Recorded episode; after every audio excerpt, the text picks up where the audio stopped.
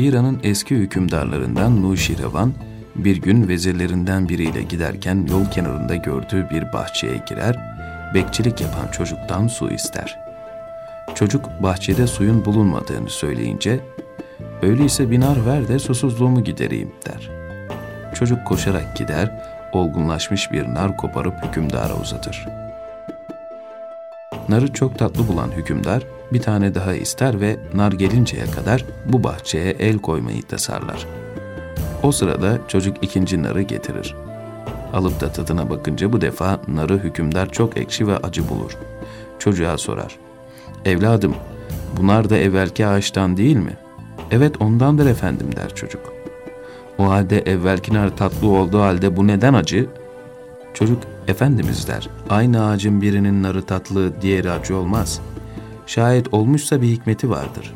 Sakın hükümdarımız niyetini değiştirip de iyi niyetliyken iyi tat, kötü niyetliyken de kötü tat almış olmasın.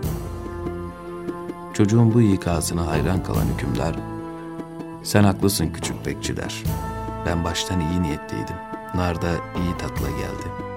Sonra niyetimi değiştirdim. Böyle güzel nar yetiştiren bahçeye el koyma fikrine saptım. Narın tadı da değişti. Bana ekşi ve acı geldi. Şimdi niyetimi düzeltiyorum. Bahçeniz sizin malınızdır. Kimse el koyamaz. Bir nar daha ver. Küçük bekçinin üçüncü defa getirdiği nar da ilki gibi tatlı ve lezzetli olur.